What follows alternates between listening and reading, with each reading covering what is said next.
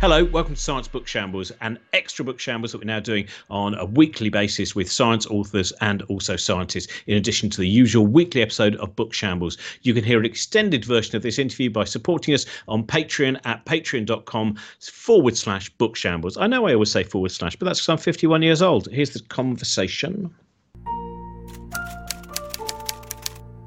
Hello and welcome to Science Shambles. Producer Trent here. Yes, as Robin said, thanks very much to our Patreon supporters. And if you would like to become a Patreon supporter, now would be a great time to do so. Not only do you get the extended episodes and other goodies as well, but an Uncanny Hour, our new podcast documentary series, is rolling along. Episode 2 has just come out. A look at Hawkwind in the 70s, hosted by Robin and featuring conversations with Stuart Lee and Alan Moore and Stacia Blake and Stephen Morris of Joy Division and lots more as well. So if you can support us on Patreon, that would be absolutely wonderful. Or if you were planning to come to Robin and Brian's Christmas Compendium of Reason or 9 Lessons and Carols for Curious People, that's not happening in the usual capacity this year, of course, but we are doing a live online 24-hour plus edition. We're just adding the plus because we know we're going to overrun. That's on December 12, and you can get a virtual ticket for that at crowdfunder.co.uk/9lessons. All the profits from that will be going to charity like usual. Incredible lineup of guests on that already. Robin, Brian, Helen Chesky, Helen Sharman, Chris Hadfield, Chris Jackson, Sophie Ellis-Bexter, Samantha Cristoforetti, Nitin Sawney, Mark Sprigstock, Rachel Parris, and on and on and on and on. You can support that at the Crowdfunder site and then watch it online for free midday, December 12. Now let's get on to this week's episode. This week we chatted to Jana Levin, who called in from the US to talk about her new book, Black Hole Survival Guide, The Black Hole Survival Guide, I should say, which is out this week. So I hope you enjoy this chat. Here it is. Hello, welcome to Science Shambles, and today's guest is someone who, both of their non-fiction science books I absolutely love, How the Universe Got Its Spots and Black Hole Blues, and Black Hole Blues, which was about the search for gravitational waves, a very, very beautiful book, and now it's just black holes. To hell with the waves. Jana Levin's new book is Black Hole Survival Guide. It will be, we don't know when we're going to definitely need that survival guide. We know there's a black hole. We know it's in the middle of our galaxy. We know there's a lot of them dotted around the other galaxies as well, generally dotted right in the centre of those galaxies. So, yeah, it for purely pragmatic reasons, you might not need it for your own personal jeopardy. But in terms of understanding black holes, which just throw up so many intriguing ideas of cosmology, it is a wonderful and rather beautifully illustrated book as well.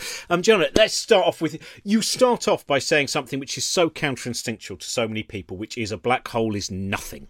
Yes.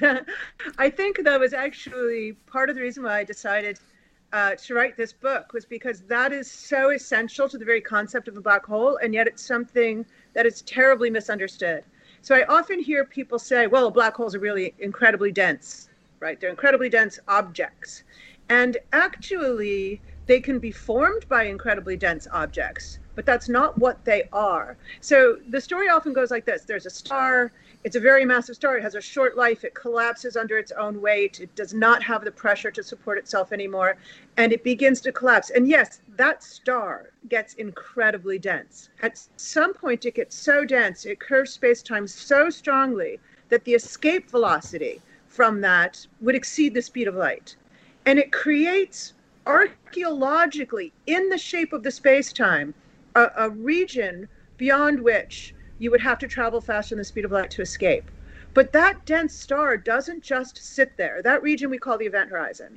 It doesn't just sit there. In fact, what Sir Roger Penrose proved, which won him the Nobel Prize this year, was that that star is forced to continue to collapse.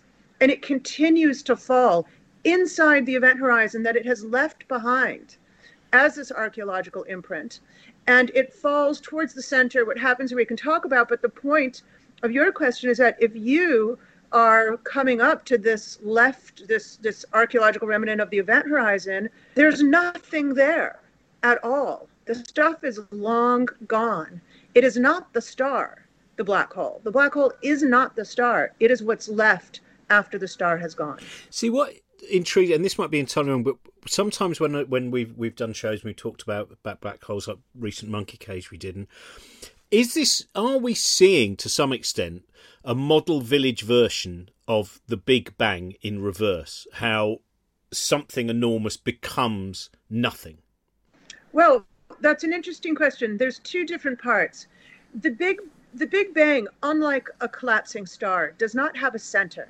So people often imagine the Big Bang as something that explodes from a center, the way a star explodes. So if you ran the movie of the black hole backwards, if you just ran the movie backwards, and out came rushing a star from a central point, like an explosion, that would not be a model of the Big Bang. The Big Bang is way stranger and more extraordinary. It's actually the creation of the space-time itself in the Big Bang, so that when we say, where was the center of the Big Bang? The center was everywhere. It is not an explosion in space of a spherical set of matter materials.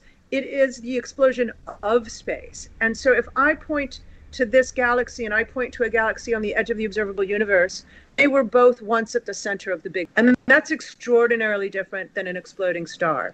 If you look at a supernova that explodes in space, you absolutely can point to the center of that supernova explosion, and you see the matter rushing out from that center. Instead, in the Big Bang, matter is everywhere, and the space is stretching everywhere, and everything's getting further away from everything else, and it is not piling up anywhere else.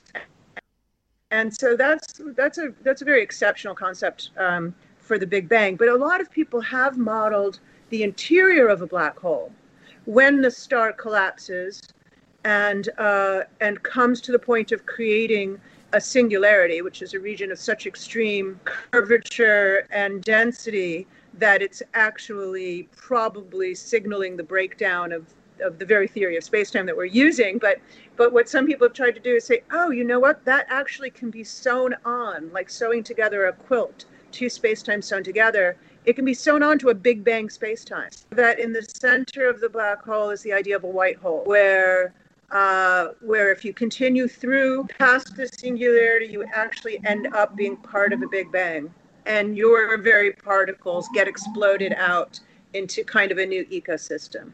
Now, there's no causal evidence for this. This is not like the laws of physics predict this. They certainly don't. But we're allowed to speculate, and we're allowed to ask if it's mathematically conceivable, and it is mathematically conceivable, and that's kind of cute. So you're also saying not only is there this extraordinary way to continue the black hole past its center, but you're actually saying the black hole is bigger on the inside than it is on the outside. So the black hole could be, 6 kilometers across on the outside, but as big as a universe on the inside. See, that, because the inside, now this was something we talked about on Monkey Cage, and it fascinates, that idea that there is no insight, because I think the instinctual thing if someone's picking up this book is their initial will be the sense that there is this event horizon, and then people go beyond the there is something beyond that event horizon, there's something beyond that surface area. But there is also that the surface area is everything, and there is no, I mean, that again is one of the black hole is just constantly pummeling any sense of instinct, isn't it? Yeah. In fact, the most modern ideas, the ideas that are really happening today, that are really challenging theorists on the absolute edge of what we understand, are a lot of the conversations do sort of end at the event horizon. In other words, the suggestion that the interior is maybe just has been a distraction, that everything significant about the black hole relative to the laws of physics happens around, near, because of the horizon itself. And so when we talk about a black hole, we don't mean the singularity. The singularity, in some sense, everybody believes will be resolved by theory of gravity, that it will revise that story sufficiently that the whole idea of a singularity is kind of a false prophecy, really. And even Sir Roger, in this paper he wrote in 1965, which earned him the Nobel Prize, says that he proves that a collapsing star will inevitably create a singularity in the general theory of relativity. But then he says that's why relativity is probably going to have to be replaced by something quantum mechanical, right? So he says probably, these are going to be resolved when we get to the next level. But yes, in some sense, I don't know if you've heard of holography. Have we talked about holography? Not for a while. It's always, I mean, that again is one of those things which is, and we must talk about, because it's an idea which also, of course, people grasp onto in what might be seen as kind of charlatan areas as well. It's one of those things which seems to have clicked on. And the next thing is you will be listening to someone like, in the UK, someone like David Icke, who uses that as their reason for their particular, not based in the same reality that you're probably going to say. So yeah, please give us that understanding of what we should now be understanding about that. I will assure you this is not based, but I'm not going to assure you it's true. It's not necessarily true. It's a speculation, but one that has been incredibly productive in terms of our progress in understanding black holes theoretically. But the idea of a hologram is simply that on a two-dimensional sheet, you encode enough information that you can project the illusion of a three-dimensional object. That's what a hologram is. And what people began to realize is that all of the information that goes into a black hole, all of its quantum information, anything physical about it encoded in any information of any kind that is sealed behind the event horizon is actually related to the area of the event horizon and not the volume of the black hole. So you might imagine that if I tried to pack information inside a black hole, I should be able to do better than just the area, because the volume seems like I have a lot more space to pack more information. But in reality, we know that you cannot pack more information in a black hole than can be tolerated on the boundary event horizon. And that makes it seem like a hologram.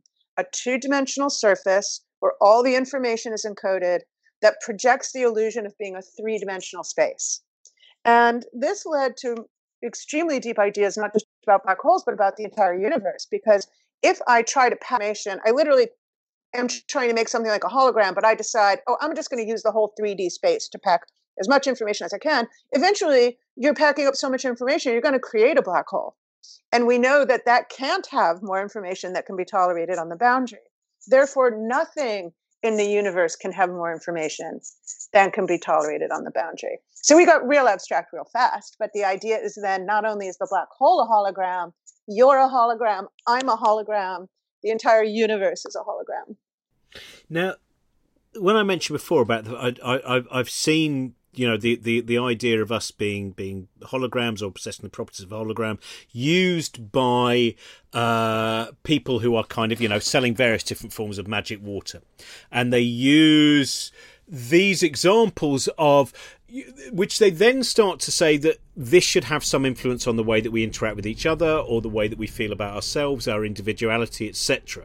Now, this is the bit where I find it interesting, which is where for you is the pragmatic line to be drawn, where you go, here is something fascinating about the properties of ourselves, but how much does that actually have an effect on how we should reflect about how we behave and our interaction with other people and other things?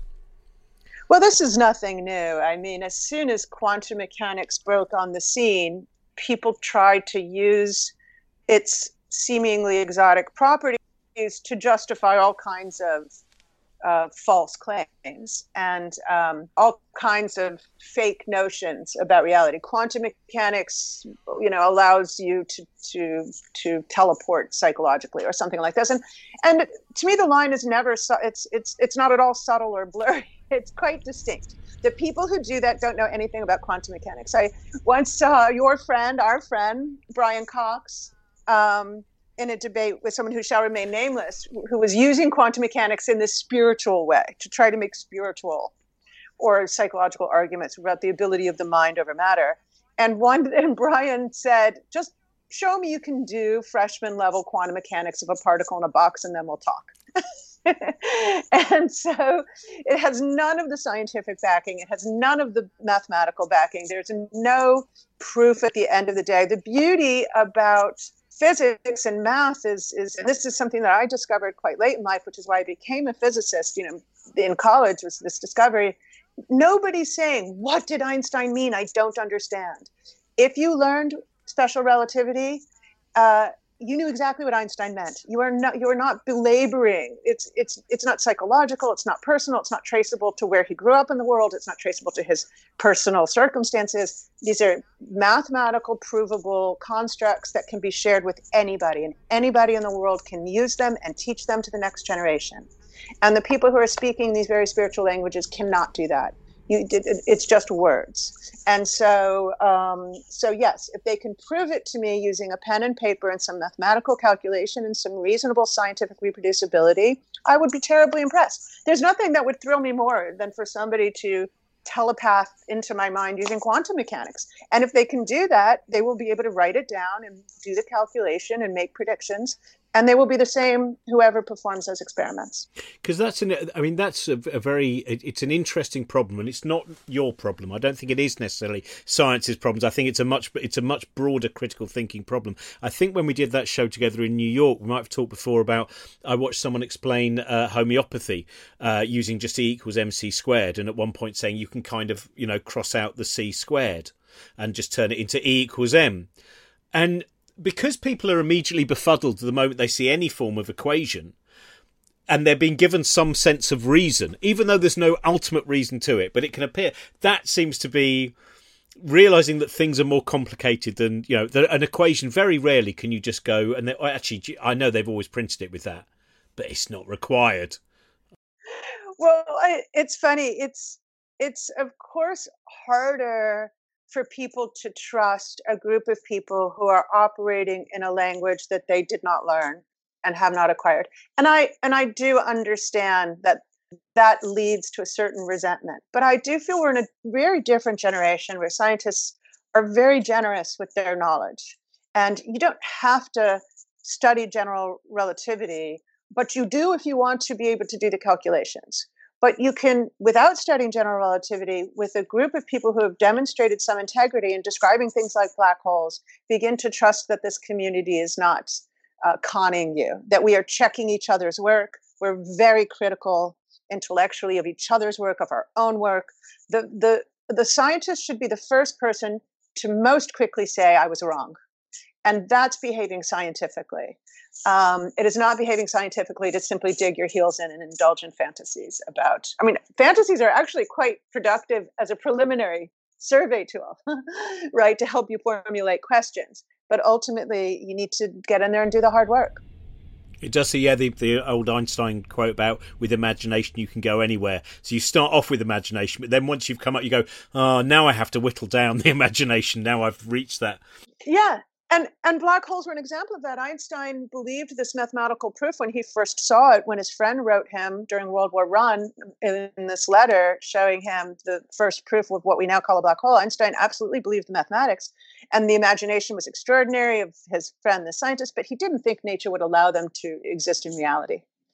And so that's just a funny thing. He really, and it was reasonable for him to say that. It was reasonable to believe nature would protect us from their formation. Now, when you were writing the Black Hole Survival Guide, I mean, it's quite a kind of parsimonious take. You have managed to take a lot of information and condense it and make it comprehensible as well. But how did you, I mean, did you start with something enormous and chisel away? Which direction did it come? Did you allow it to slowly grow, or did you have to chip away? Because I imagine it was pretty hard to decide what is the information you want. Because I presume for most people, you are hoping this is for first time kind of readers on this subject. I would have thought that this is a great introduction to a very, something which is a lot of complexity. Yeah, I think it's absolutely correct that it's whittled down. It's an enormous subject, but I've thought about it so much. I've taught it so much. I wrote volumes on it, absolutely, Robin. And a lot of the work of the final, year of this book was making it short. And the famous Mark Twain quote, I didn't have time to write you a short letter, so I wrote you a long one instead. So I had the time between originally writing this, putting it away for a while, for a long time, and then coming back to it and spending the time to make it short. And it was a pleasure, actually, to take away a lot of the extraneous stuff. And it's not I hope it's for people who are being introduced to these ideas for the first time, but not exclusively, because to my mind, there's a lot of dispelling of these false notions, like the idea that black holes are nothing is really extraordinary. And I do spend some time on that, on the fact that they're a place and not a thing. And some of their more exceptional qualities, because we see them, the way they're often portrayed, people portray them as these ravenous, just destructions, weapons of mayhem. And actually, black holes are in some sense an extremely peaceful, elegant, featureless, stunningly pristine terrain. It's only mayhem if you put them in a scenario where there's lots of other debris around them. So the mayhem is at least in part the fault of the star that's being cannibalized or the debris at the center of the galaxy. But if a black hole is sitting alone in space where things are reasonably far away, it is actually a nearly perfect phenomenon, meaning a black hole is almost like a fundamental particle. It is incredibly simple and elegant and quiet. It's a stunningly simple phenomenon. So, for instance, two stars can be incredibly different, but two black holes are technically identical if they have the same mass, the same electric charge, and they spin the same, the way the Earth spins. If they have those three properties the same, they are absolutely, utterly indistinguishable and perfectly featureless. And so in some sense, black holes are like fundamental particles of gravity. And it is, and they are still, I think, the number one, the last time I did this straw poll, asking scientists, not just cosmologists, physicists, broadly scientists, it's still the number one place to die on a wish list. Yeah, for sure. And it is. I remember Matt Lucas, when we had him on Monkey Cage, and you were explaining to him, and he kept trying to work out, do I want to be in the black hole? Do I want to be watching someone fall in? Do I want to be... And it's as you explain more and more, people get so many different visions, don't they? Can you run us through that idea of the falling in and the sight as you meet that event horizon? Yeah, absolutely. So because the event horizon is a place and not a thing, there's no material there, it's nothing, there's no stuff, you would sail across the event horizon very comfortably. Nothing terrible would happen to you, actually. You might not even know you had done so. If you imagine the black hole has no backdrop, it's just dark against a dark sea of space, you would have no idea you had crossed the event horizon. Now, if you left somebody behind in the space station, they would understand that you were in trouble, because they would start to see that your clocks had slowed down, that you were approaching closer and closer because of the warping of space-time around black holes. The way that you might know that you fell in is if it was a bright background. So let's say you have a black hole against all of the beautiful stars in the galaxy, which are very bright, and they cast this shadow of the event horizon on the sky. And you would notice the stars start to evolve really rapidly. So in the same way that they perceive your time slowing down, you perceive theirs speeding up. So you might start to get an idea that something was going wrong. And once within the event horizon, one of the other myths I love to dispel is that black holes, while dark on the outside, can be bright on the inside. So as you fall in, the light from the galaxy can fall in behind you, and you can actually witness the evolution of eons in the Milky Way, and right before you're crushed to death miserably. And in those moments, you would get like this intense flash of light. As the light that fell in behind you becomes more and more concentrated, you get like a beautiful bright burst of light. But in the process, as you get closer and closer to the singularity, it's actually the curvature of space-time is so extreme that, your knees are being drawn together and crushed. Your whole body is being drawn together and crushed. Meanwhile, your toes and your head are being separated and flayed. And eventually, your ligaments will tear apart, and it would all become pretty terrible. And ultimately, you are broken apart into your fundamental particles, which all rush into the singularity to an unknown fate, essentially. And that's the classic story. We don't necessarily subscribe to that story all the time anymore, but that's the classic story of what would happen if Einstein's general theory of relativity, his theory of curved spacetime, were to be the entire story. That would be your fate. I think it was when you got to describing the being flayed that Matt Lucas changed his desire for which position he wanted to be in. I think that's when he decided to be out the black hole, watching people fall in. But it is a beautiful thing, isn't it? it's like a storm also, because the curvature of space-time is so extreme that your atoms, your mass, your energy is disrupting the space-time so that it becomes almost like a storm in space-time. So your atoms themselves can't be ignored here. It becomes this, it really does become like a whirlwind in the center.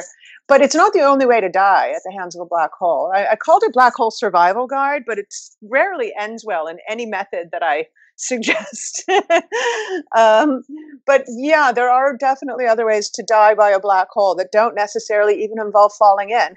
I think also there's a beautiful, in these stories, one, the mere fact that, you know, when you're dying, it's not just your life that's flashing before your eyes, it's also the life of the universe. So that makes it a bigger picture in that moment of mortality. But also that idea that I think it's such a brilliant illustration of the lack of a universal clock time, you know, which is one thing which I think very often is introduced to children far too late, that it's something that if they could know from much earlier. I know that Faye Dowker's talked about the fact that the way that children perceive time before they're introduced to clock time is far closer to Einstein's perception of it than, you know. Yeah.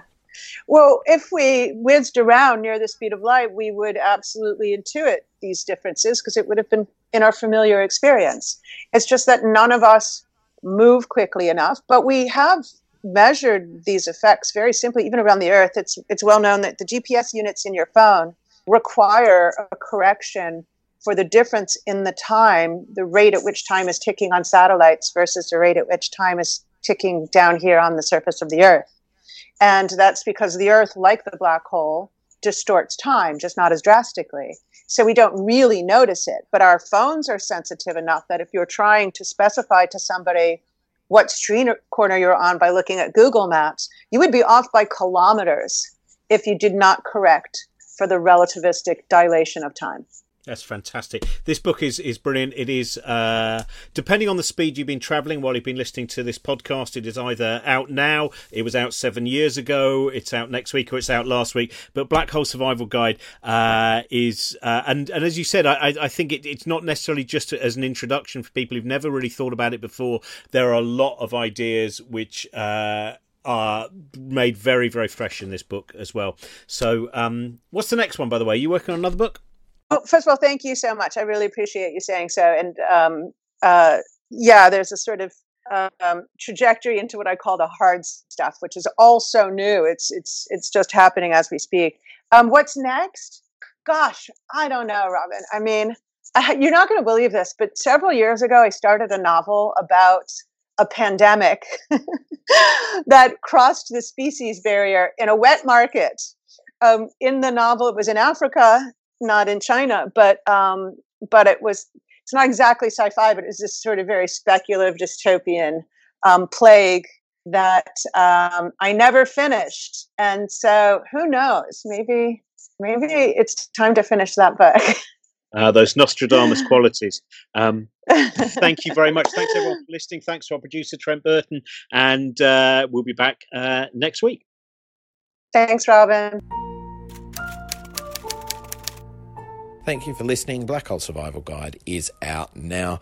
Don't forget to rate and review 5 stars on Apple Podcasts. Patreon support is more important than it's ever been here at the Cosmic Shambles Network, as well as the crowdfunder for the 24-hour online 9 Lessons show.